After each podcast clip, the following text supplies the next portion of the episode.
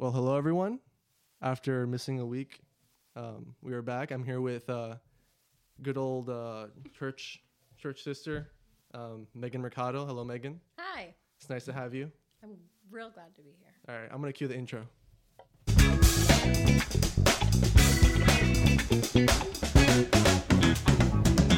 I think eventually I'll stop using that intro to like intro my episodes, but for now it's just really funny, so I'll keep doing it. So, so I'm here with Meghan Mercado. Meghan, thank you again for making it. Um, I sort of wanted to, you know, I'm, I'm gonna skip the rest of my intro, and I'm gonna go straight into the first question. Whoa. Okay. So pre- pre- prepare yourself, Meghan. We're ready. No, I'm I'm I'm kidding. So, I'm I'm sort of kidding. But so just to, to like sort of start off, do you want to talk about like what like where are you right now in life? Like what are you doing? I am 40. That's a big deal. And I live in Dupo, Illinois, and I have six kids that I homeschool. I finished my midwifery degree not too long ago, and I'm not really like practicing as a midwife, but I do work with a local midwife, and we do home births, and I do um, birth assisting for her. It's like three times a month, maybe. Cool. So so first of all, also can you get a little bit closer? Okay. Yeah. So the the the the first thing is sort of you said like to start out that you- turning 40 was like a big thing for you. So why is that? I actually don't feel different, but I think people think that it's a big deal. Anytime I tell somebody I'm 40, there's a lot of shock that uh, that people express whenever I say that. Really? Yeah, so I mean, it does feel like a big deal because you're not 20, you're not 30. I don't even think it's considered in the middle. Like I don't think it's middle age, but Mm. it's getting really close. Okay. So so you're saying that there's just like some like cultural Yeah. significance. Yeah, I think there's a lot of expectations on what you should look like and how you should act when you're 40. Really? Yeah.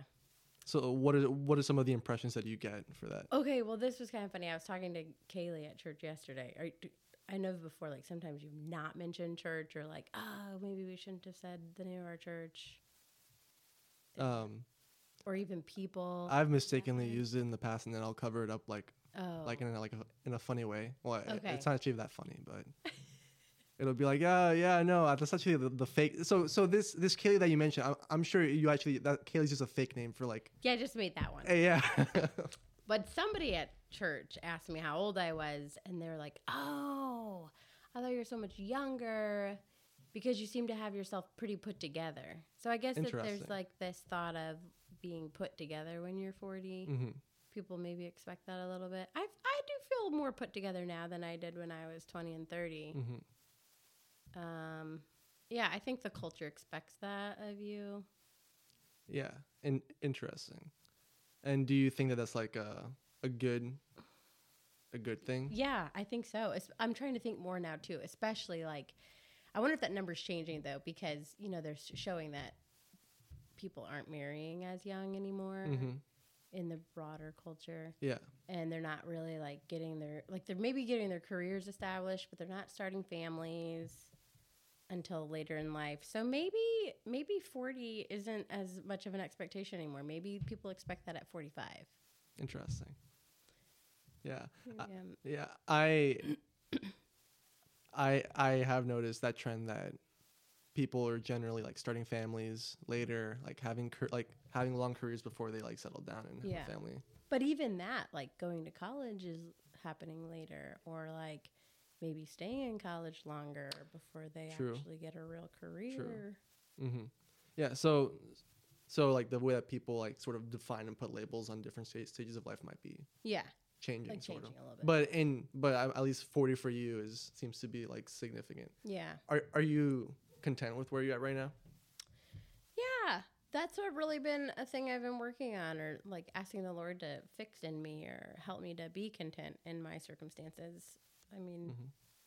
I've got it pretty easy, but I think that this isn't, you know, necessarily where I thought I would be at 40. Mm-hmm. I'm very happy with where I am. I'm very content, but I think it's, you know, easy to look back and say, oh, I really wish this or this or this, Mhm. and maybe wish that things were different in one way or another. So as as you may know, I am 20. So I am half your age. So so in honor of that, I wanted I wanted to ask you a question. if when you were 20, where do you think you saw yourself being when you were 40? 20s were funny because I think that I had a different idea of what I would be doing at 18 and then it changed again at 20 and again at 22 and again at 24 and then things kind of stabilized at 25 26 maybe that's because when i met ivan but um when i was 20 i think i i think i would have expected that this is where i would be at 40 Really? You just like with a, like a family, yeah. like settled down in a sense. yeah i think the biggest difference is i always thought that i was going to be living on a mission field somewhere hmm And I kind of was like, well, it just depends on whichever man the Lord brings my Mhm. way. Um, and I even broke up with the guy because he was like, I don't know if I could see myself on the mission field. And hmm so then we broke up. But, and that wasn't even really what Ivan had in mind either when we first started dating. Um, Like, uh, what do you mean? Like missions or like not Like going to missions? like living on the mission field. Yeah, Mhm. like that was my So- kind of my dream. Okay. But also like having a family on the mission field. Mhm. That's what I. That's kind of what I thought it would be at forty. So I have everything, just I'm not on the mission field. Yeah.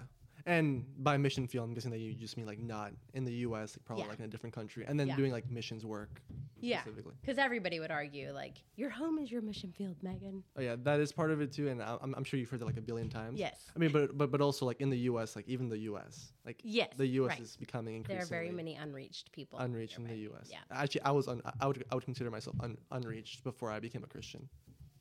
What? Like I never heard of Jesus, nor I had no idea what he was. So How?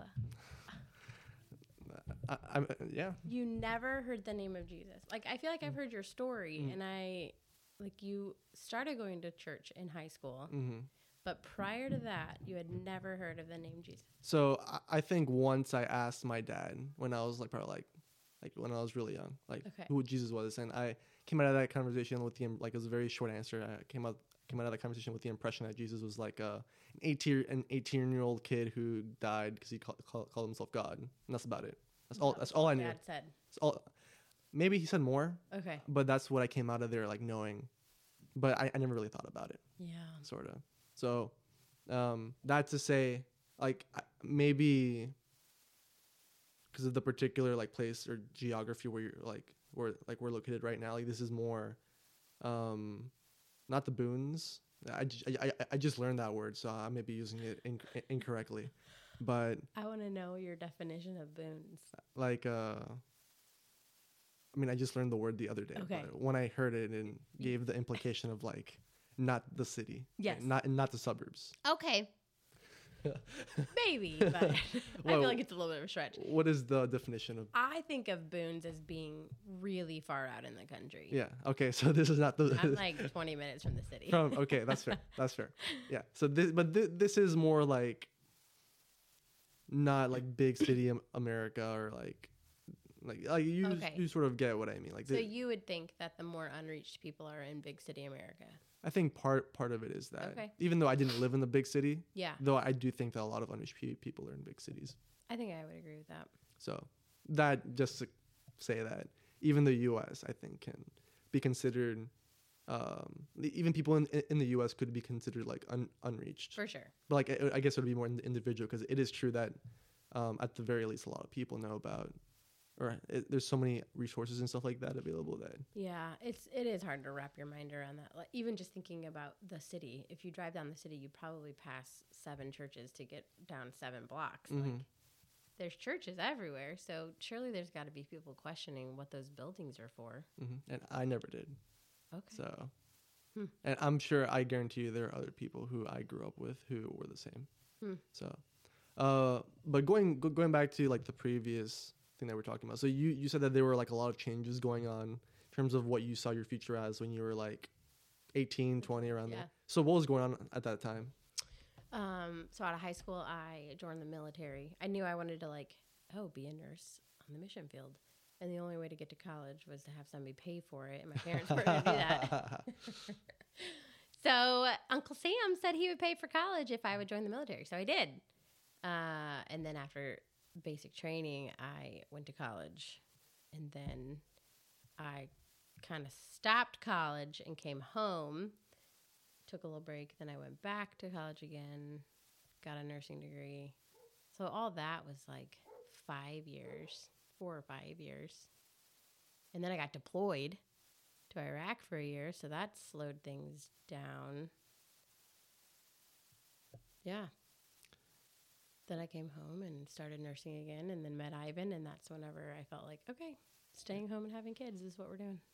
Before I continue, I just have to give the disclaimer to everyone listening that Ivan is one of the most handsome men I know. now that that is out of the way, It's kind of th- weird. he would never take off his clothes and get warm next to you on a camp trip. okay, we, we don't have to talk about that. Okay, but but yeah, I just have to give that disclaimer before I continue with my line of questioning. Uh, oh, oh my goodness. Uh, did um, what did you do in Iraq? Were you doing like more like me- medical stuff? Yeah, my job in the army was to work in surgery. So I like stood right. It's called the operating room specialist or like a scrub tech, hmm and I would help the surgeons do surgery. So at what point were you like, well, I guess I'm not gonna do the missionary thing. Oh, when when I start thinking that or realizing that, Mm-hmm. um, I think so. Even okay.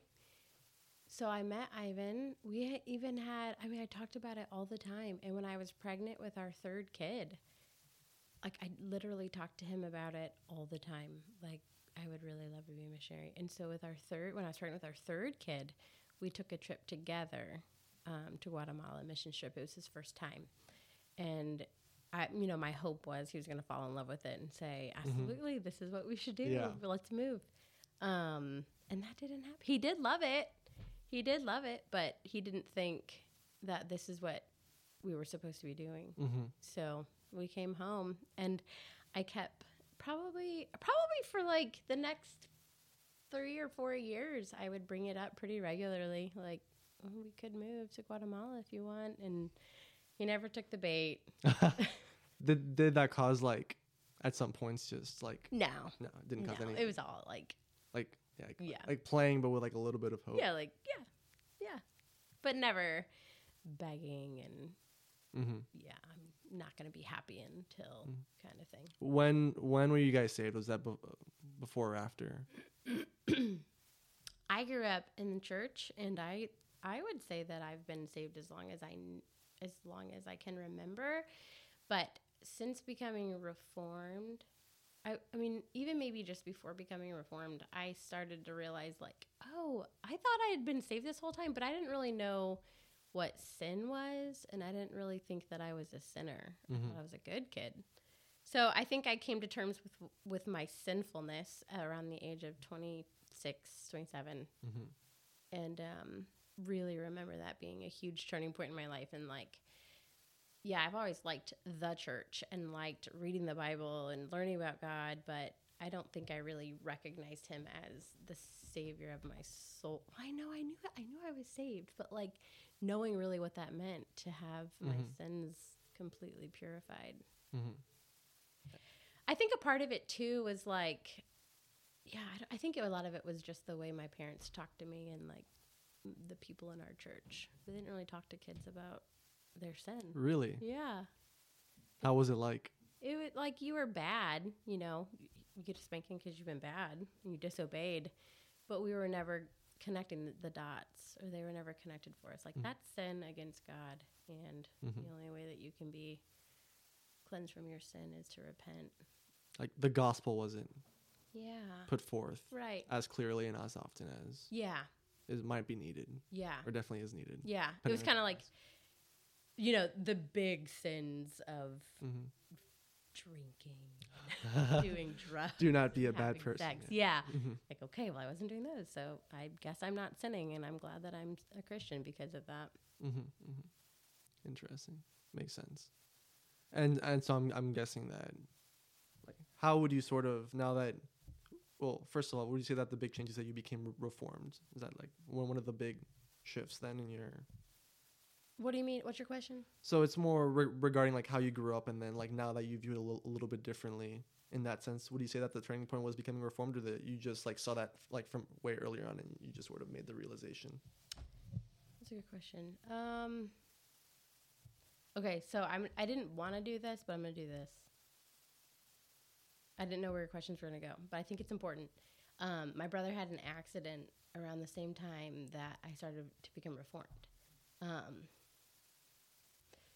and uh, shoot, I don't want to cry. I think um, coming to terms with God's sovereignty Mm-hmm. was the bigger turning point. Um, and knowing that because my brother had this accident that he didn't die of immediately, but he died of two years later. Um, recognizing that God was in control of that situation made me realize like God is sovereign over all things. And then at that same time was whenever I was realizing the depravity of my sin and like who God really was in in all of life. So all of that happened in a 2-year period and then after that I became reformed, I would say. Okay, cool. Hello, hello. Okay, we, we sorry, we paused for a second. We are back. So, Meghan, Meghan. Yes, yeah. Um, so now that sort of what would you do? Looking sort of at I keep so actually so real real quick. My dad was listening to a few of these things and he told me that I say the word sort of way too much. Oh, that's an interesting one. And now I am oh, you're always conscious. listening to myself say sort of, and I've at least said it eight times in this podcast, and, and it's been like 17 minutes. So I really you should work on that. I have to work on that a little bit. But the, the next question is viewing how you were raised, and then now having like four, no, sorry, six. I don't know why I said four. Six children. What are some things that you're thinking of doing a little bit differently? Uh, I mean, and there's already things that we're doing differently. So we homeschool. I was in public school. I always said I would never homeschool my kids. never. I loved school. I thought it was, I really thought it was so great. I don't remember, I mean, I remember a couple, you know, not great things about it, but overall I loved it. I thought I would never do it, and I here I am. So that's the difference. um, like I said about, you know, not really being pointed towards the gospel, I don't, I mean, obviously, I think you can always do better at that with your own kids, but it is a regular in our home that every every chance that we have to discipline the kids, we're always trying to point them back to Christ. But uh, family worship, that's a new one for us. We daily do a Bible study with the kids in the morning. Um, I didn't do that growing up. Uh, I watched TV every day as a kid. Our kids don't watch TV every day. I don't know. There's some of the big ones. Mhm. So to summarize, so more intentional like dis- discipleship in, Yeah. in the house, Yeah. and, then And- that sort of like goes with most of the stuff that you listed. Really just homeschooling. I mean, if if if you think about the number of hours that I'm exposed to my kids on a weekly basis in comparison to the number of hours I was exposed to my parents on a weekly basis, and I felt like I was around my parents a lot. I felt like I saw them a lot. Um, we were together a lot. We ate dinner together every night, but I was still in a sport and in band and in Girl Scouts. So Mhm. those were all evenings that I wasn't home. So I do feel like I really didn't hang out with them nearly as much as what I hang out with my own kids. Really? yeah.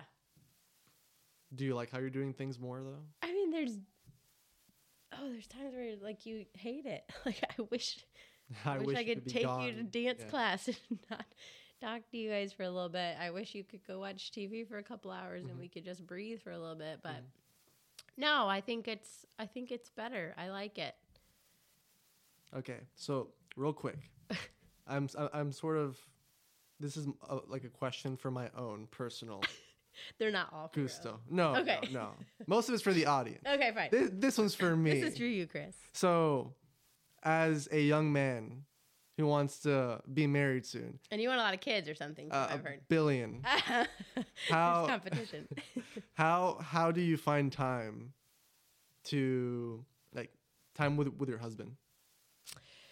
Um, so he works from home, and I think that's been really good for us because he can come up and he can say hey to me, and he can say hey to each of the kids at lunch. He can come up in the middle of the day. I mean, he can pop up. He probably pops up four or five times a day, and it doesn't hang out with us a lot, but just enough to see each other and say hey and Mm-hmm. you know check in with us. I think is a it's more than what most couples get. Mm-hmm. Um, Keeps you sane. yeah. Like there's an and if I need him, like if I need to run to the store, I can. If I need to go to the meeting, I can. If I need to work out, like he'll run upstairs if he hears, you know, something going on or something. So that's big.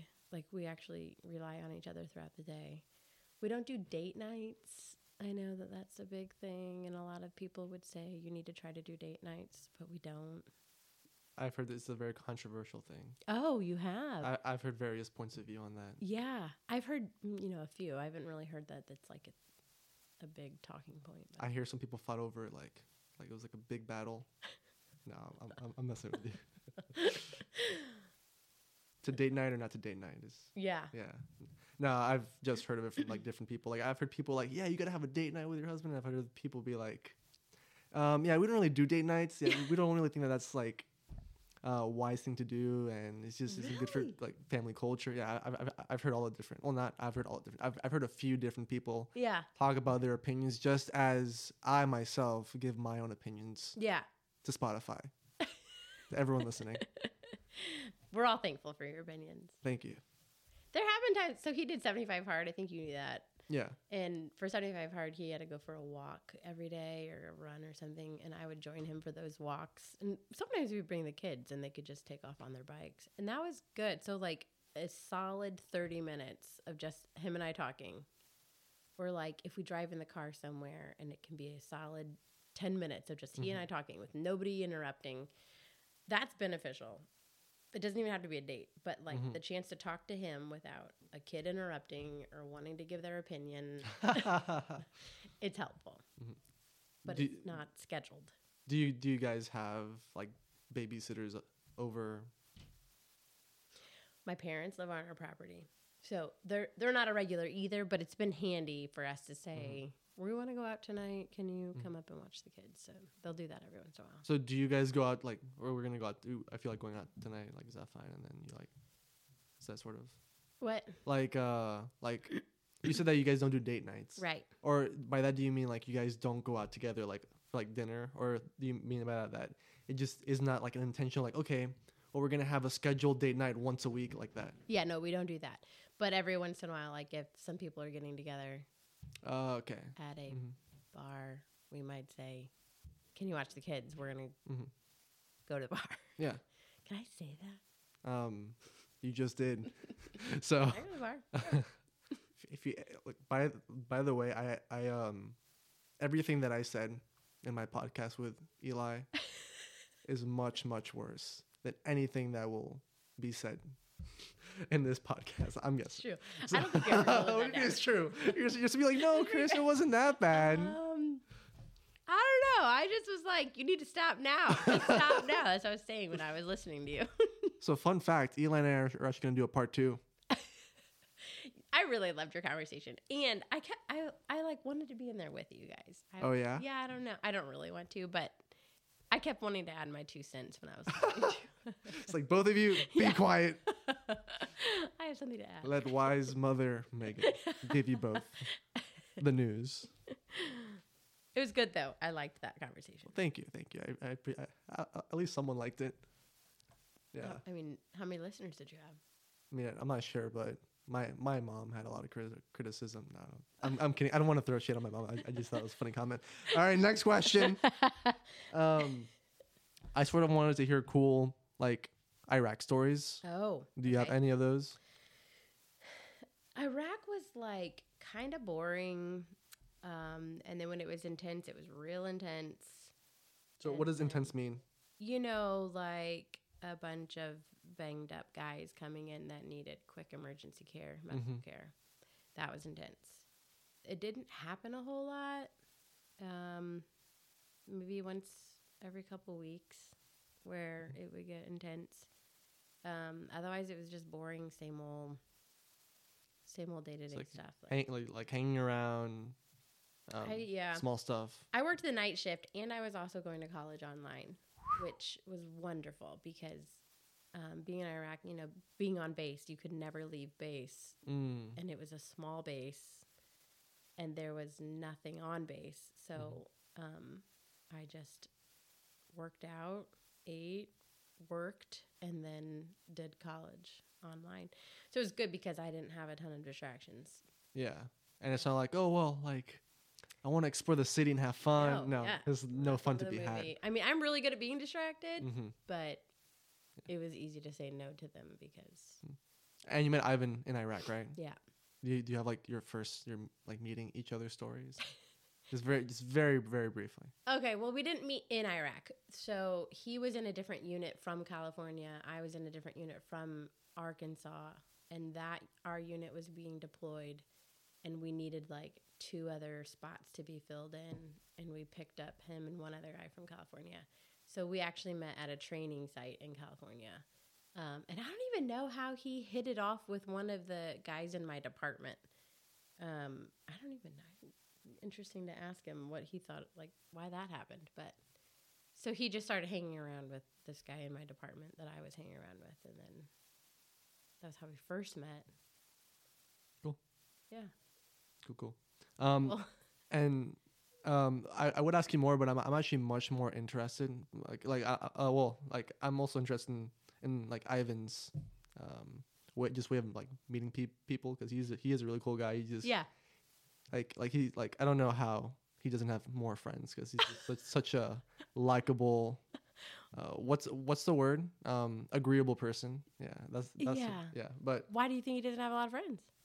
because um, I think he's just he just wants to keep all. He's just selfish. He wants to keep all of his coolness to himself. it's totally true. oh my goodness. All right, but what what type of injuries did you see, Mm. or like in, in a very PG? Like what type of injuries were typical in the Iran in the I- Iraq?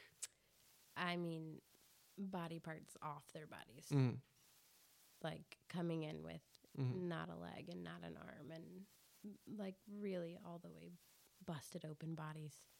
Um it's weird because I don't really have the memories of that, but I have pictures like cuz I worked in the OR we would take a lot of pictures to see like what the before looked like and then what the after looked like to see how well the surgeon had done on the surgery. And so if I I recently, I'm not recently, like maybe five years ago, opened up some of those pictures and was like shocked at how bad how bad it was. So like I don't remember, but when I went back to look at some of those pictures, it was it's so bad. like a lot of like amputations. Yeah, or like the body they were it was gone. Like they mm-hmm. didn't come in with the leg and then they just had to have the leg sewn up because so we wouldn't we would just do enough to save their life to keep keep them alive to get them to a, a better hospital. So Oh, okay. Have like their reconstructive surgery or hmm so you guys weren't like the main surgery people. You guys were the let's Yeah, like, keep you alive. keep them alive and Mhm. get them out of here. Yeah. and then where where was the how far was the actual surgery or Uh, Germany. Germany? So they yeah. got flown over. Yeah, to Germany Wow, as soon as they were stable. interesting. We did a lot of surgery on um, local national people too, though. So I don't actually know where they went after we did surgery on them. Interesting. Okay. Yeah. Um, let me see. Oh, yeah, this is He's got notes. I don't yeah. telling on you. no, don't. Check your notes. Everyone has What's to know that? I'm a natural question asker. you really are. You Thank really you, are. thank you, thank you. Um, so I have a friend in my c- campus ministry who, whenever the topic of children is brought up, he like. So we were watching a movie the other night, and one of the like side characters had four kids, and he was like four kids, ah! and then he looked at me because You want a billion. he was like, billion, and he was like, "Nah, can't do that, man. Just just can't do that." So, are you having six of your own? Are you glad that you have that many? yeah, Mm-hmm. for sure. Why? Well, and that's the thing too. Like people who have two, they would never have that third and say, "Uh, I wish we didn't have that third kid. Like if only we didn't have Eli." Like never gonna say that. hopefully, hopefully he's not listening to this. Eli, she's kidding. I love Eli. But parents don't do that. Like the I don't it's so funny when people put limits. I don't know. I don't know if I'm open womb or I don't know where I am on that. I just know that you're never going to regret having another kid. You're never to regret Mhm. it. And it's maybe overwhelming, but if you're dependent on the Lord, and I'm not saying I'm fully dependent on the Lord, but that's my goal in life. And if I'm fully dependent on Him, then He's going to give me the ability to handle six kids or eight kids or two kids or 10 kids. And Mhm. I just think it's, I don't know. So you would say that there was that there is a l- higher likelihood of people regretting, like starting Not having, not having kids or starting later than there would be like having that extra kid or two. for sure. I have definitely met people who have said, I wish we didn't stop at two. I wish we didn't stop at four. Really. Yeah. But you haven't really met many people who are like, mm. "Yeah, I wish I never had kids. No. can you imagine? Like, can you even imagine talking to an adult or a parent who's like, "Oh, I wish I didn't have. I mean, in the worst of my days, I might say, oh, this is so hard. Yeah. But I would never say, I wish I didn't have these kids. Mm-hmm. So what's what is the most difficult part of being a parent? I'm, I'm, I'm- also, by the way, I'm intentionally giving you a super difficult and oh, open-ended Okay. question. So You're intentionally giving me a difficult. yeah, because I know you can take it. Um, I think like I say that a lot. Tell your dad. I apologize because I often say. I think like. I, think, like. is that like a California thing? it sounds like it could be. I think I like think like. hey no no I, I use the word like as in I think like is a cal- like I'm using Yes, like not as yes. part of the phrase I'm using like as a direct object of the, of the sentence. Yes. Yes. Yes. Yeah, I agree. The hardest part is in the middle of a day when you have all of them talking at the same time. That gets really overwhelming, but it goes away fast. If you have one person needing something but and just wanting to have a conversation but another kid is hurt or another kid is crying or another Mhm. kid's fighting and all those things are happening all at the same time. That's that's always the hardest part. That's always the hardest part is trying to address all six things all at one time Mhm. because for whatever reason they all need something right then. That can be the biggest, but you just take it like anything else, one bite at a time, one kid at a time. hmm Here's what we're going to address in whatever your problem is and move on to the next kid. Um, but I've heard from people with teenagers that that gets more tricky because their problems are bigger and so those conversations take longer to get Mhm. through to get to As opposed to when they're eight years old. yeah like Mhm. no just quit beating your sister and then we can be done Yeah. And what are the ages of your kids for anyone listening? 12 10 8 6 3 16 months I was hoping you were gonna say four and then two so that we can just get I to continue every two years, but they were every two years it was close i had a miscarriage in between those 2 so Mhm. it could have been all even number dates all even number dates. But cool. Um, I was gonna, and you're a, a midwife, right? Yeah. So how does that work? I, what was it like when you very first heard that whenever we were talking when Oh you yeah, first heard i was a midwife how did you respond I didn't know what a midwife was. yeah you didn't know i, I think just- that was your first question Yeah. me. What what is that? what's that like and then apparently there's a there's a there's like a what's it? There's an adjective for like a or like a term like midwifery. that's it that's the field The field of midwifery. Yeah. Yeah. Yep. Um, it is a woman, it could be a man, who primarily they deliver babies, but they can do full scope female care through the lifespan. So I could treat um, a woman going through menopause. I could treat a woman who is pregnant. I could treat a teenager who needs PAPS. Um, I can diagnose. I can prescribe. I can deliver babies. I can take care of moms and babies up until, like the baby, up until they're one month old. Um, I can treat and diagnose, you know, common medical ailments like diabetes or um, hypertension or anything like that. But usually we would transfer those to a higher level provider So why did you get into that? um, because I always liked I always liked babies. I always thought it would be fun to deliver babies. And then when I started nursing, like in the field of nursing, I started off in oncology. It was hard to get into like labor and delivery floors, What's oncology again? cancer. Okay. but I still kind of had it in my mind, you know, someday I want to do babies.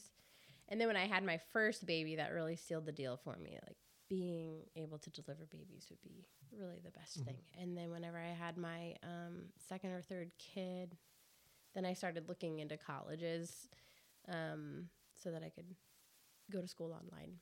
Impressive. So you had at that point three kids. Yeah. I started school in 2017, so that was just after the fourth kid was Wow. Yeah. That's impressive. Yeah, it was kind of funny. I thought that life was boring with all these little kids, and that it like it kind of was. Ivan traveled a lot, like Mhm. literally a lot. He was gone every week, and he would come home on the weekends.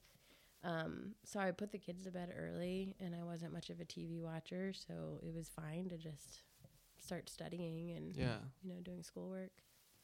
Um, and it kind of went in with the missionary thing too. Like, if I'm prepared as a midwife, then maybe the Lord would send me. Mm-hmm. He just not. He wasn't waiting for that. it's fine. um, so you became a midwife, and now how many hours do you work? I go whenever a woman's in labor. Um, my the lady that I work with, uh, Maggie, she owns a business in Illinois. Once again, Maggie's a fake name, right? Fake name, Yeah. making all these things up. Maggie, Meghan, they just uh, play on my own name. oh yeah, yeah, yeah. Um, she has a home birth business in Illinois, and she probably has between two to six clients a month. So anytime she has a baby being born, I will go to that birth. So it could be so hours wise, it just depends on how long it takes the mom to have her baby. So you recently said, um, actually, I, ha- I have you on tape. That Like cassette no, like I have you like on this thing. recorded. Yeah, recorded. Um, uh, wait, so is tape really like a, like not this? no, I don't think so. It- There's no what's tape a- involved. what is tape? Like a cassette tape. What's a cassette tape? No, you're not. Okay, we'll pause. I'll I'll ask you after the podcast. I'm, I'm just trying to make. It, I'm, not just, that old, Chris. I'm just trying to make. Well, I actually, not old. actually, I'm, I'm not sure if I've ever used a cassette tape. Actually, I, I might have when I was really young, when I was like four or five. Yeah, it's not, it's not that old. It's Like It's kind of that old. I'm I, I'm sure my what year were you born then? oh Oh, two. oh two. My my brother definitely has Never. never used a cassette tape, and he's 14. Yeah, he probably hasn't. So, like, not to say that you're getting old, Meghan. no, I'm kidding. Uh, just you know, I'm just going back to the Yeah, where I'm fine with it. it's where we feel started. great. Yeah. Um, uh, I forgot my question.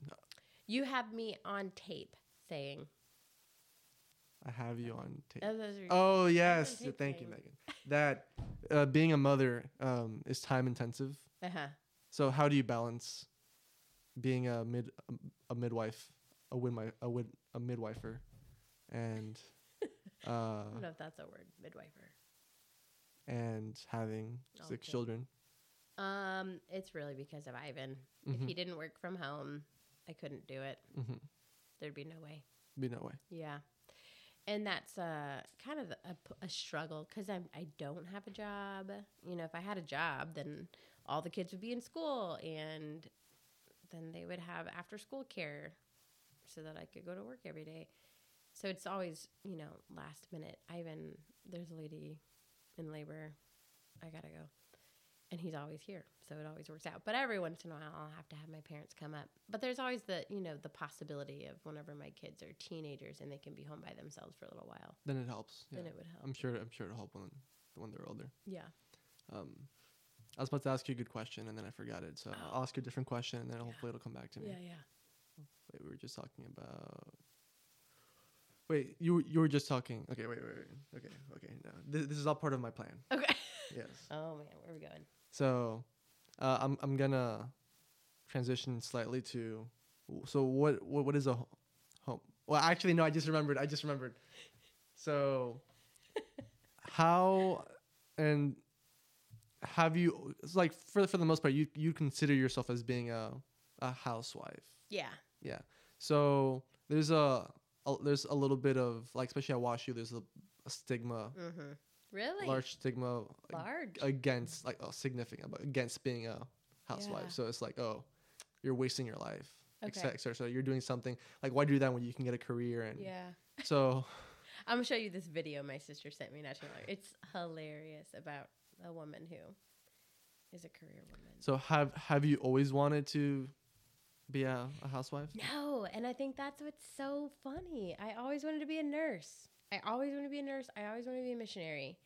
And but I always knew I was going to have kids too. Mhm. So so I knew I would be a wife. I knew I would have kids, but I never really thought hard about, well, will I be a stay-at-home mother? Will I put all my kids in school? Mhm. I didn't think of all of that. I just thought I was going to have all of it. I was going to be a nurse and I was going to be a missionary and I was going to have kids and a husband. But now I'm realizing you really can't have both. I started to. I when I had our first kid, I kept working full time. My second kid, I worked part time. My third kid, I worked PRN in the hospital, which was like one shift. You had to work one shift every two weeks. Is that like twelve hours? It's a 12 hour shift. Yeah. And Mhm. I did it through the night. And so then I would, you know, be with the kids during the day. Um, and even that got to be too much. So then that's why, you know, you have your fourth kid, and I thought I'll just go to school. Um, okay. So did I always think that I would do it? I always thought I would have all those things all at the same time. But then I wasn't being as good of a mother as what I wanted to be. And so I knew that work had to go in order to focus on being a better mom. Interesting. Are you glad you made the choice you did? Yeah. Even the days that, um, so I, you know, I'll, there's another doctor that I'll pick up a couple shifts with just if she's in desperate need. And I don't prefer doing that, but I like to help people. And even those times, I'll come home and just things feel off when I get home. You know, I don't have a plan for dinner. Nobody got schoolwork done. They've watched more TV than I wanted. And just not having constant supervision, they just act a little crazier. yeah, it's like kids are born sinful or something, right? Crazy. It's absolutely true. That's why I tell them you're all sinful. Yeah. I don't really tell them that in that moment because that in that moment it's my fault that I've been out of Mhm. the house. Yeah, but yeah, but yeah, I had a con- I had a conversation with someone who was like, "Yeah, like babies are so pure and good and sweet," and I'm, and I'm like, "You obviously haven't had kids. You'll know right away. You will know right away." No, they get spankings early in this house. But I'm kind of interested because, you know, when I listen to Christian talkers, they talk about the culture being so against stay at home moms. And I've never really ran up against that. I've met plenty of career women, but they all look at me like, you're so lucky that you get to do that. I wish I could do that. That's Mhm. kind of the way they talk. So I'm wondering if WashU's different because they're still students. They're not married yet. They don't have kids yet. And that once they start going down that path, then they'll start to say maybe a different story. Mm, yeah, I actually know someone who goes to our church called Isabella. Again, I'm using a, a false name, Right. but I think you know who I'm talking about. um, and actually, she's told me stories about how like she's told people that like she's she, she's spoken to her because they give all students a do you call it like a career advisor like an advisor Yeah, for like yeah, oh I want to get this job I want to get that job Yeah. and she she told her advisor like my final goal is to be a mother and to be a stay at home mom Good for her. And what they say? and they're like I mean but you can like you can, you can do something better with, with your life. Like why why do you want to do that? Why do you want to submit to that and stuff Mhm. stuff like that. So Mhm.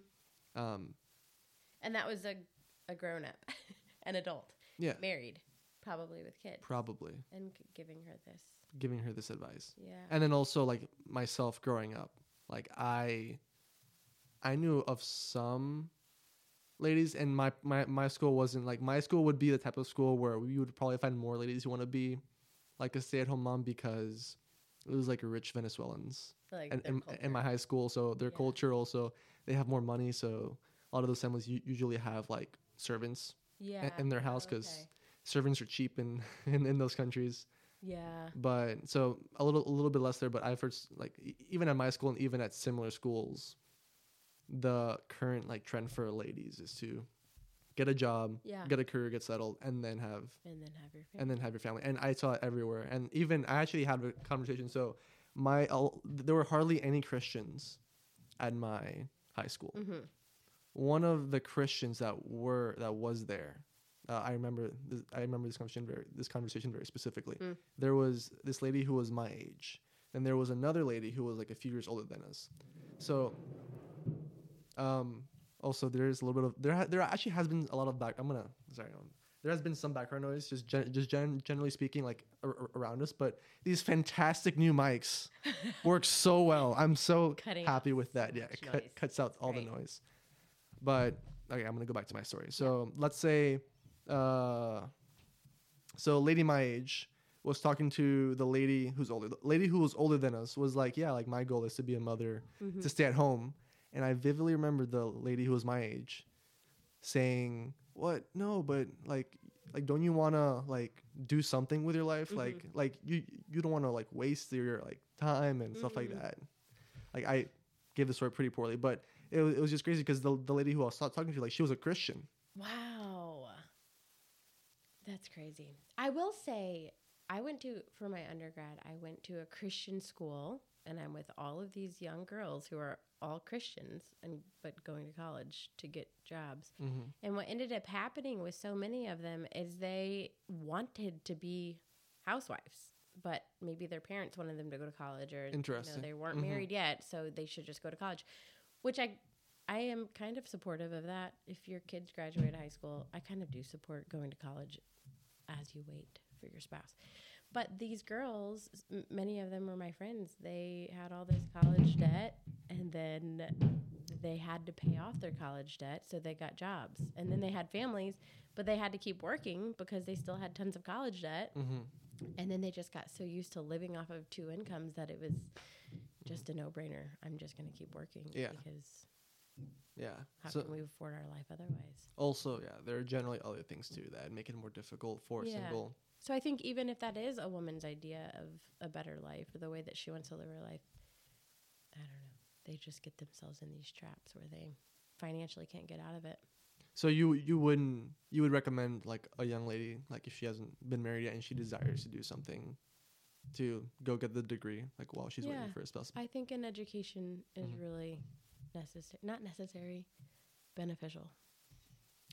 But you wouldn't recommend them to like get into huge debt, No, right. Have a way to pay for it, like going to the military. but don't join the military. oh really? not anymore. Why not? Yeah, it's so bad now. As opposed to when you were there like 20 years It ago. It was kind of bad then. It was kind of bad then. It's so bad now. Yeah, we don't have to get into that. I can't say all the ways that it's bad. It just feels like, I. You know what I do think is good. I'll just go ahead and put in this plug for something new that I've decided. I think every American boy for sure should spend some time in the military. I've said this to people before. I think in Israel they do it. Mm, Korea. Korea. I don't know how much. Ti- oh, and then uh, I'm not gonna say their name, but a couple from church that lived in China one time, they said that the Chinese had to do it, and it was just real funny to watch these Chinese students pretend like they're in the military.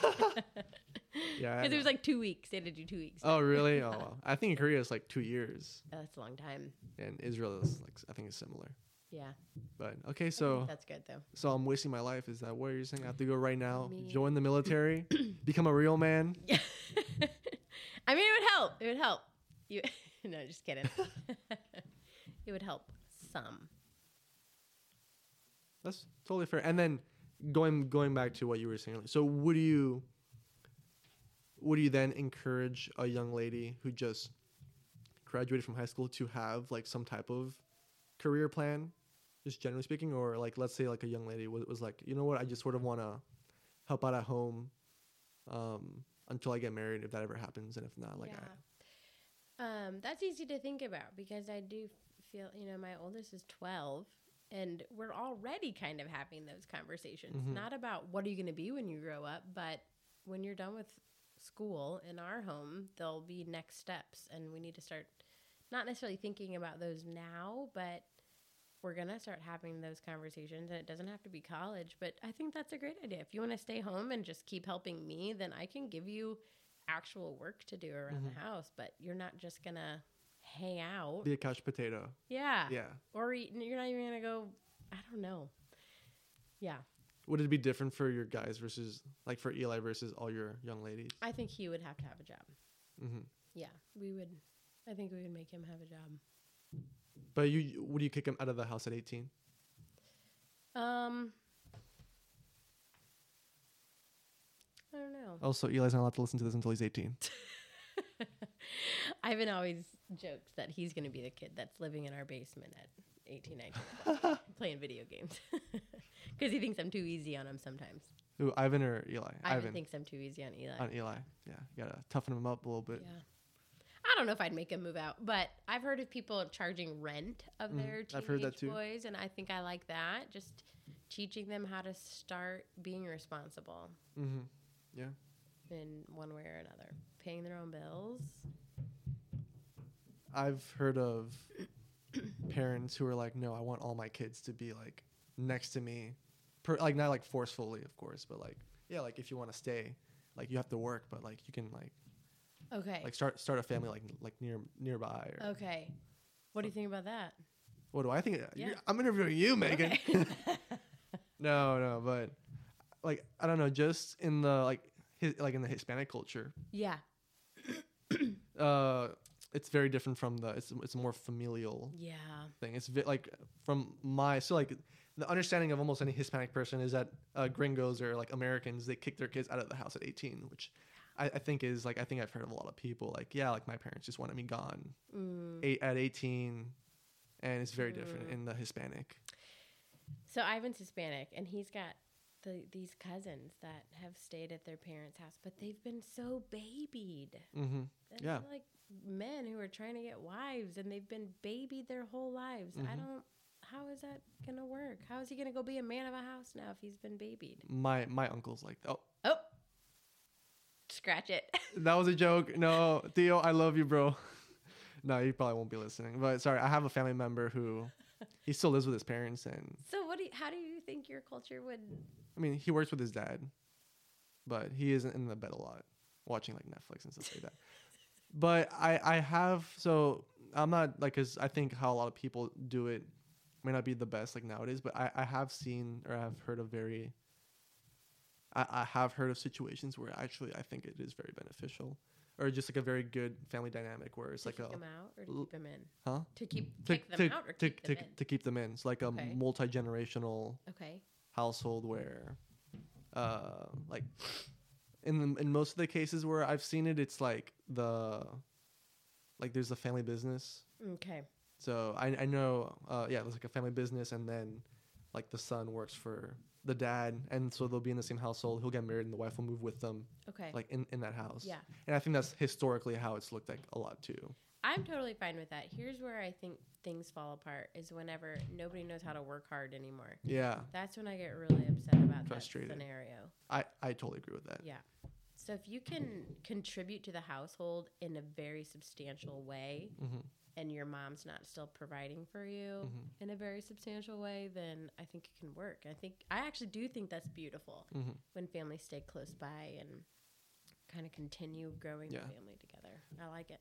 Yeah, but I, I do agree with you that, especially like in like uh, also like in the Latino culture, because parents are keeping their kids so close together. I don't think they're doing it in the best way possible. A lot of the time, it does feel like like prolonged childhood. Yeah, it does. I have a family member who is, I almost said who it was, but I'm not gonna say, who is like in his like early 20s. I think no, he might be in his mid 20s now. Yeah, he's probably in his mid 20s.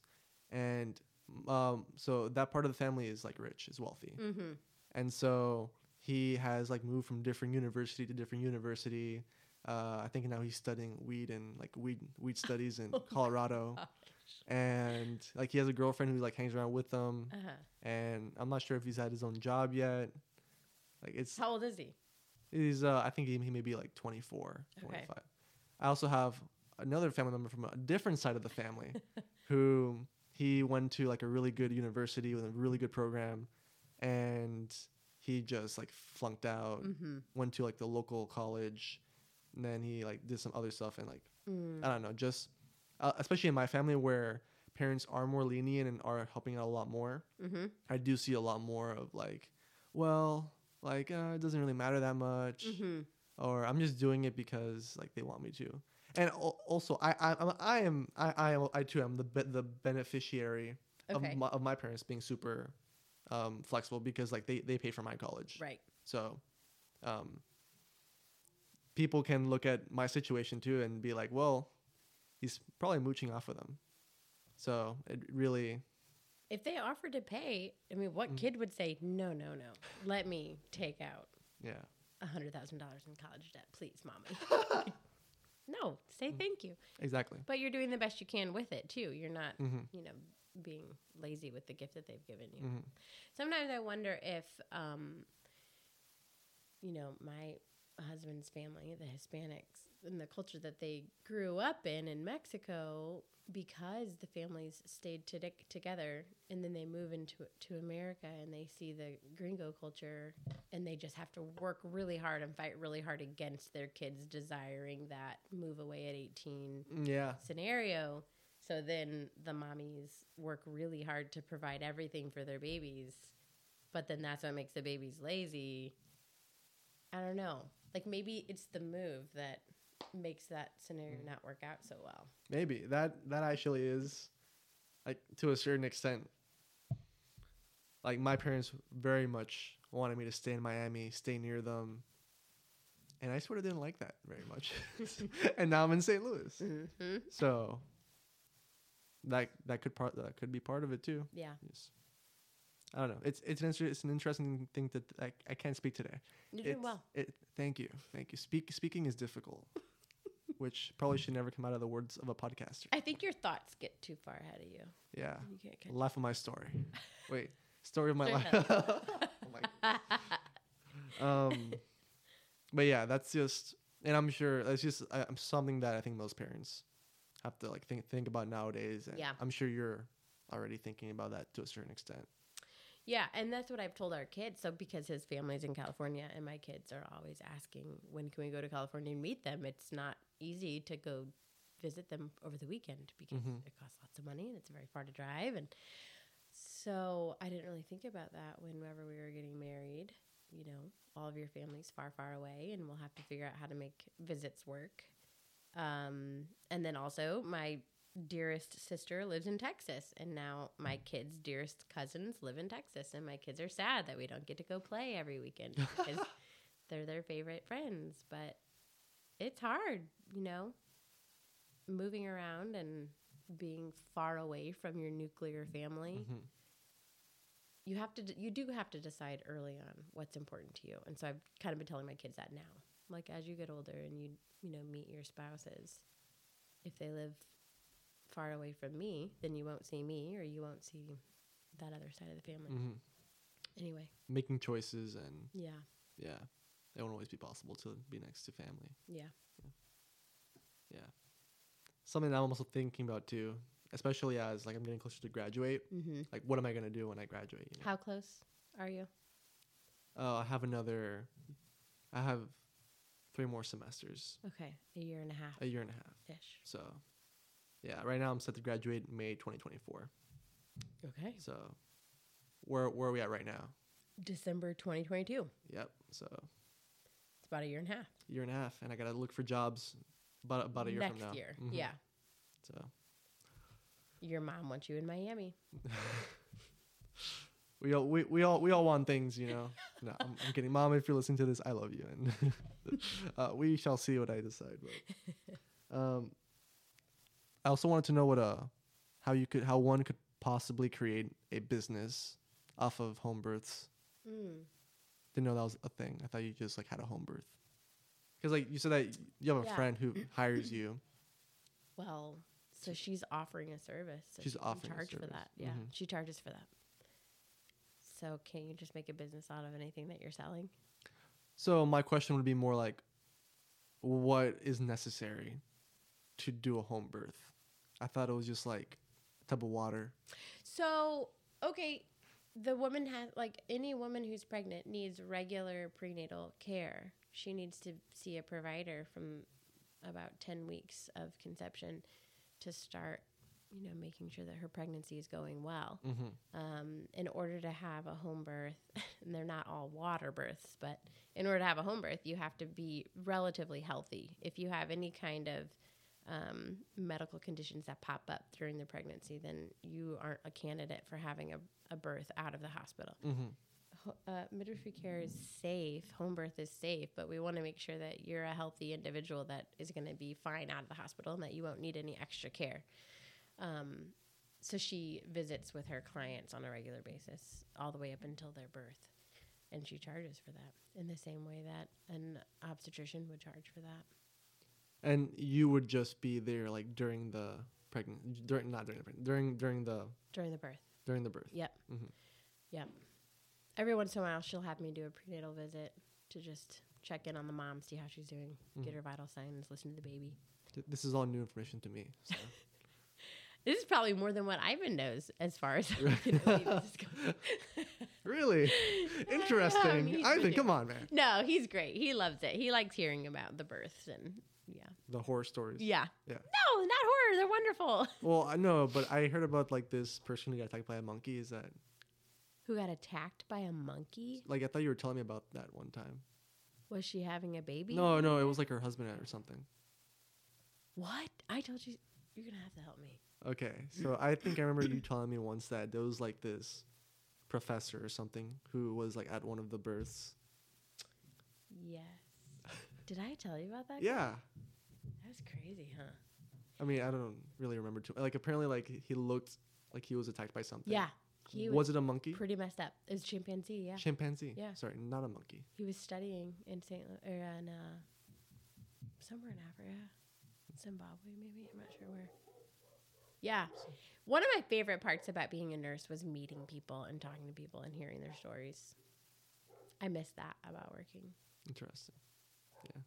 And so I remember from your podcast with somebody else that um, you really like asking questions and getting to know people. And hmm w- I think what I found out about myself, because I'm similar in that way, I like to hear people's stories. I like to he- know who they are and why Yeah. they are who they are. Um, and being a nurse, it's so convenient because you get to be in there. For, I get to be in that room listening to your story for as long as I want, and then I get to walk away and then be as brief as I need to Mhm. any other time I come back in. But real life doesn't work that way. It's a little, It's a little, yeah, harder. a little more difficult. yeah, Yeah. Interesting. Yeah. I loved it. Yeah. So, should every lady who is pregnant get a home birth, if possible? No. Um, some women aren't just. Yeah, no. I think you have to go into it with the right mindset. Um, we have treated delivery, like having babies, as a medical event now. That's why they mostly happen in the hospital because mo- most women feel like it's the safest place to be, and having a doctor be over you is the safest way to have a baby. Um, and is it the safest way? Probably it's the safest way. hmm With But the with the emphasis, safest. safest. Yeah. hmm But it's not unsafe being home. But it's really hard to convince a woman who is really convinced that being in a hospital with a doctor is the safest. hmm It's hard to convince her, like, no, you'll be fine. Like, you just have a baby. There's not really any need for anything else that the hospital can offer. Um, so if a woman is in her in her mind not comfortable with that idea, then she doesn't need to have her baby at home because in the middle of her labor she's gonna lose it and demand to go to the hospital, and then you got chaos on your hands. I've seen that happen, and it's ugh, it's not fun. Mm-hmm. So it's kind of a mind game. You got to be ready. Um, I prefer home births with women who are on their second or third baby, Okay. Just because there's so many unknowns with your first baby. You yourself don't know Mhm. how you're going to handle the pain of it Mhm. and the mental game that you have to play when you're having a baby. Really? It's very mental. I wouldn't know. No, nor will you ever. Interesting. So for the, for the first baby, you would recommend a hospital birth. I kind of do. Or here's the other thing, because we've kind of had, even with my friend here, we've had a couple um, first time moms who weren't prepared mentally, and we had to transfer them to the hospital because it was too much. Um, they need to have a doula for sure. They need to have a support person who knows what birth is like, not just their Their 20 year old husband who has no idea what he's doing either. Okay. no offense to the 20 year old, Yeah. but having somebody there who knows what to expect Mhm. is helpful. That makes sense. Interesting. And what what is the? I recently heard of like water births. Yeah. What what are those Where you have your baby in the water. Um, benefits? No, not really a whole lot. Honestly, there's could be a few negatives to doing it. The benefit of being in the water, there are some studies that show if once you're eight to nine centimeters dilated. Do you know that? I'm not gonna ask. Okay. when you're like very close to pushing your baby out, that you experience the most pain relief by getting into a tub of warm Okay. water. That the benefit of um, of relaxation is greater then than if you would get in sooner. Um, and then actually delivering your baby in the water, there you could argue that there's less pain by doing that. There's not a whole lot of negative side effects to the baby. It slows down their first breath a little bit more, like they come out of the water a little more sluggish to breathe, a little more stunned. Um, but some women feel like it's a nice transition from the body to a warm tub of water and then to the air. Mhm. Um, yeah. It's just a preference thing more than anything. Not necessarily it's better for the baby or better for mom besides the pain relief later on. And then uh, do like ladies go through with like more painkillers and stuff like that if they go to the hospital? Typically, yeah. Mhm. there's like a 30 well there's a oh, i can't remember the numbers now i can't remember the numbers but it's a good majority of women who go in they'll get an epidural that's the main way that people get pain relief Which is like, is that the thing where they like do it at the lower back and you just don't feel the lower half of your body? yeah Okay. yeah they put the um, they inject medicine into your cerebral spinal fluid which sounds terrible to me Mm-hmm. but this is what they opt for. I mean, the pain freeness sounds really cool, but I don't really think the idea of someone injecting anything into my spine is a good idea. Mm-hmm. Interesting. And then does exercising during pregnancy help? Yes, Ex- exercising always helps all things. Really? yeah, but yes, it's definitely good to exercise when you're pregnant. Okay. Interesting. So, g- actually, growing up, I knew very little babies. Like you were never exposed. To I was very never little really exposed to babies. babies. Yeah. So, my mom was pregnant with my brother when I was like four or five. Yeah, So I did hang out with my brother a good Yeah. amount, but apart from that, I didn't spend time with many like younger children, even as a bigger kid. especially be especially because of the way that school is done. Yeah. That they stick you with kids your age. Yeah. Which I think is a horrible idea. Yeah. oh, do you? Like, why am I going to put you next to like a bunch of like other punks your age? Yeah. Yeah. so Good point. Yeah. But no cousins, no church.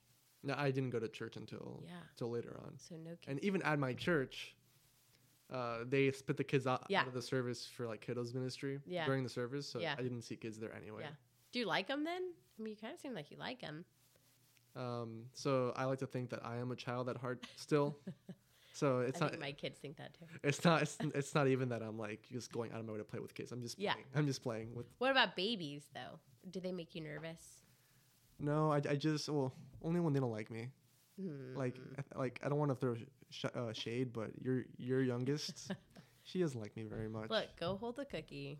She will come to you. I was I like offered her an apple once, like a like a little apple piece, Here's a cookie. a cookie. so now I have to resort to bribery. Is that what you were Just saying. Meghan? I don't have a problem with it. If you want a baby to like you, that's what it takes. Okay. Yeah, I've I've heard that before. Yeah. Yeah. So Bribery. Um, let me see.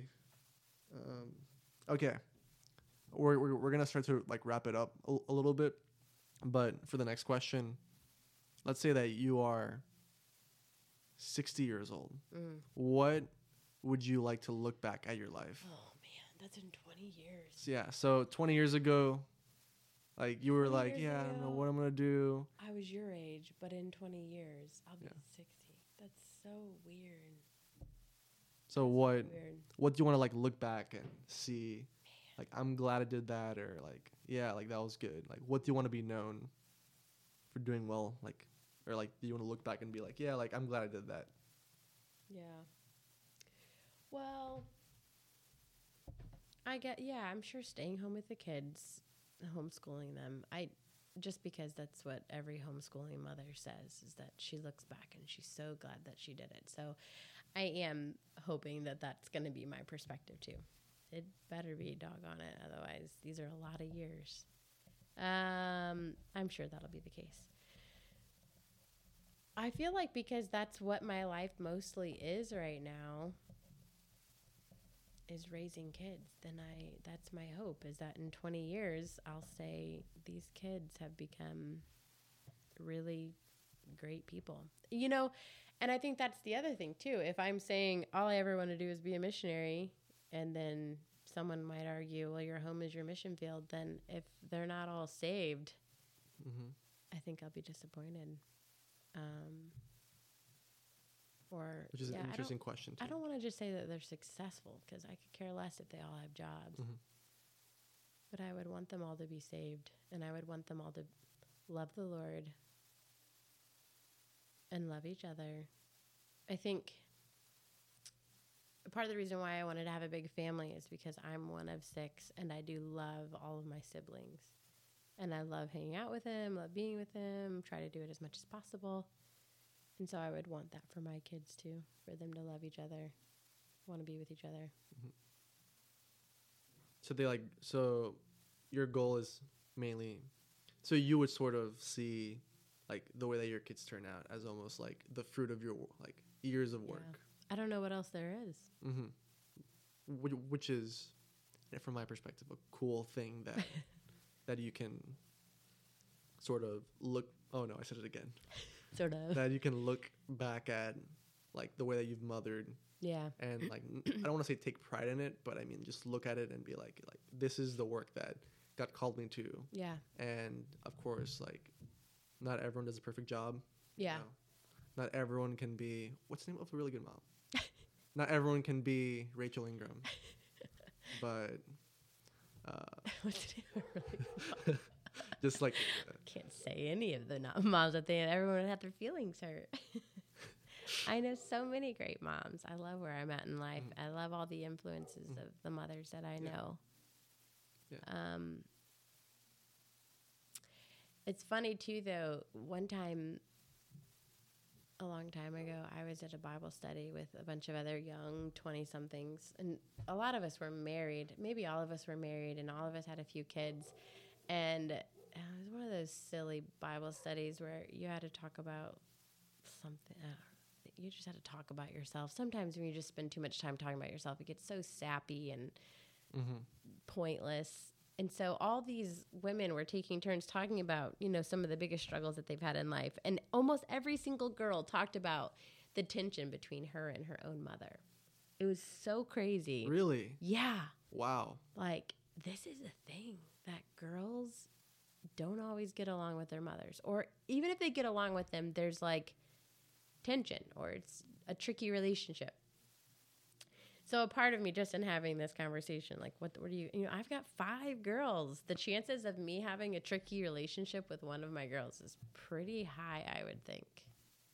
So I'm saying I would like to look back and say, oh, all of my kids are Christian and they love each other, but mm-hmm. I should probably also be, you know, taking note that maybe they mm-hmm. would look back and say, oh, mom was so bad about this, or Mhm. I could never get along with my mom because of this, and I don't know.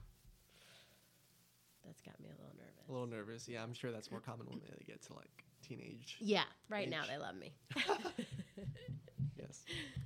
But yeah, that's an, that's an interesting thing too. Also, that to a certain extent, you do, I'm sure, look back and and, like you sort of see like how your kids turn out is a good part, like the fruit of how like you've raised How you them raise and them, the yeah. results of how you raised them. yeah, At the same time, there's also the aspect the aspect that um, the Lord is the one who saves and yeah, changes hearts, and yeah.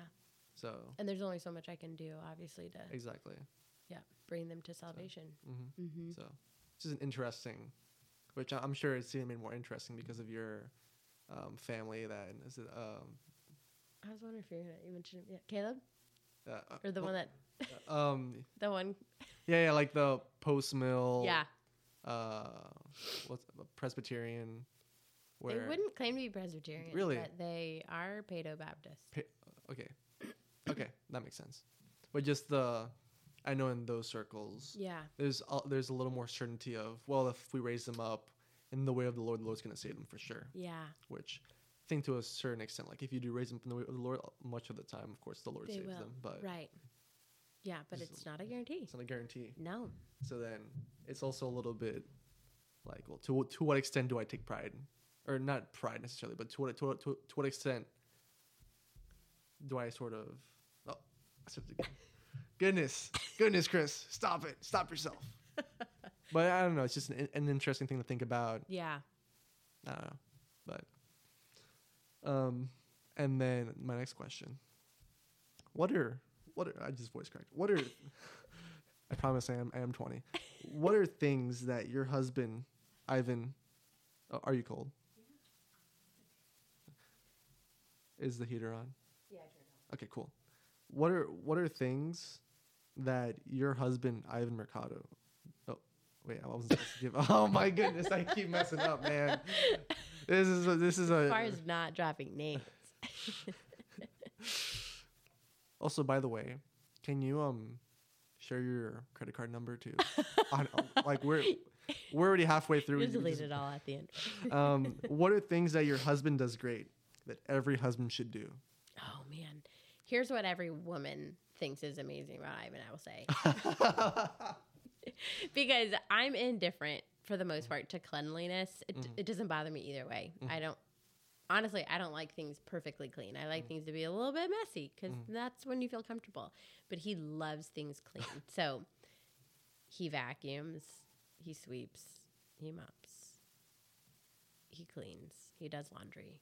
Like without asking, he just does those things always, all the time. I haven't vacuumed this house maybe twice ever.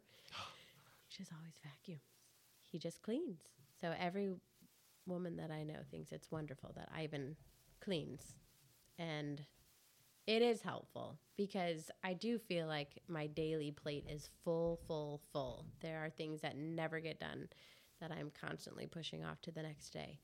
Um, and knowing that I don't have to worry about keeping the laundry going. It's not that that's his job. I mean, it's still technically my job, but he he does all the vacuuming. He does so much help in picking up around the house and getting the kids to get their chores done and it's so helpful. I couldn't imagine having to do those things also. Cool. So something that like you don't even think about that much Yeah, no, I never think, "Oh, I need to go vacuum." because it's, it's already done. It's done. Right. And I because like I said because I don't really care about cleanliness either. Mhm. I would never say, like, if Ivan weren't here, I wouldn't say, "Oh, I need to go vacuum."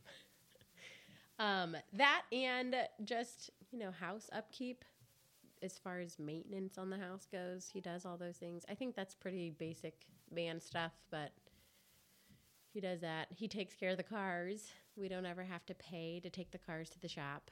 he starts, just you know, it. he looks it up and figures out how to fix it, which has been a huge blessing. And he'll show me if we would have taken it in, it would have cost this much. Mm. But because he had the part and the tool Mm-hmm. and he could do it, we saved we saved tons of money on him working on the cars. So very like he's very practical. Yeah. hmm But it didn't start out that way. Like in our the beginning part of our marriage, we had brand new cars because we both had jobs, so they didn't really break down. hmm but then whenever we traded those for some beaters, then and we only had one career, then we needed to save money, and he Mhm. just started looking things up and fixing the cars. Fixing the cars, cool. Mm. What about one one more thing in terms of like his like leadership? Okay, that's a new thing for us. So I know that you've been talking to a lot of men as far as, you know, leading your family and this is you. You're to have to lead your family. It's new for him because he also grew up um, not in a Christian home and not in a Christian culture where men were leading their families. And so it was new for him. And also, I'm strong willed and I was strong willed when we met. And I think that was one of the things that he liked about me. But also, he felt like I needed to have an equal say in things. Mm-hmm. Um, if not even equal, but maybe superior as far as the way the kids are raised and uh, how the household should function. Um, and so we're still kind of transitioning into what does it really look like for me to be submissive to him in all these ways and him to take um, ownership of all things in this family. Interesting. Mhm. Yeah, it's been. It, I think it started off like um, maybe me silently not taking charge over things without really having conversations about Mhm. you need to lead us like you need to be in charge of the house but now it's more we can have the conversations and he's listening to sermons on it and Mhm. kind of learning what that should look like So intentional conversations are important in marriage. Is that sort of one thing? I kind of said that, yeah. one thing that you're implying Yeah. in, in your answer. They're hard. Oh, they're Mhm. so hard. Yeah. Cool. All right. Well, one last question. Yep. Last one. So, how do chores get distributed, like with your with your kids? Well, it's funny you ask that, okay? Why? because my good friends who are moms and they have kids older than me, they've talked to me about this book. Mhm. I don't know, I'm supposed to talk about books? Whatever. I, I love books. managers of their chores. And so I've read through this book every Saturday. I've been plugging away through this book, and it's this whole system of how you get your kids to do chores. And so today, Chris, today Mhm. Is the first day that we've initiated the process. So I will show you upstairs how we have divvied up the chores. Mazel tov. It's hard. There's no, I don't think there's a Okay. perfect system. So you'll defer your answer. how do you do it you you determine capability and then you teach and reteach and teach and reteach until they have it down and then that's it Is is it a was the book written by Christians? Mm-hmm. Mm, yeah interesting. homeschool large family all those things Mm, Cool. and i think again i think that's why like homeschooling is the better way Mm-hmm.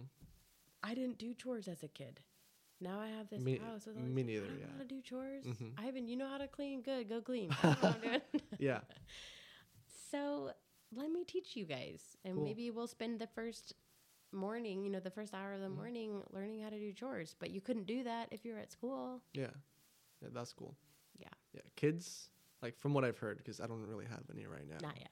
You're Mhm. gonna have Lord willing. a lot. Lord willing. Because I've okay, uh, that's a different tangent, but I like so one thing that I've definitely heard of is that kids can be really great re- resources if they're not like sitting on their lazy butts. If you like, if they're trained, like it's a lot of work at the beginning, but that they can become very, very like good, hard workers, like helping the household a lot. So Is that why you want a billion?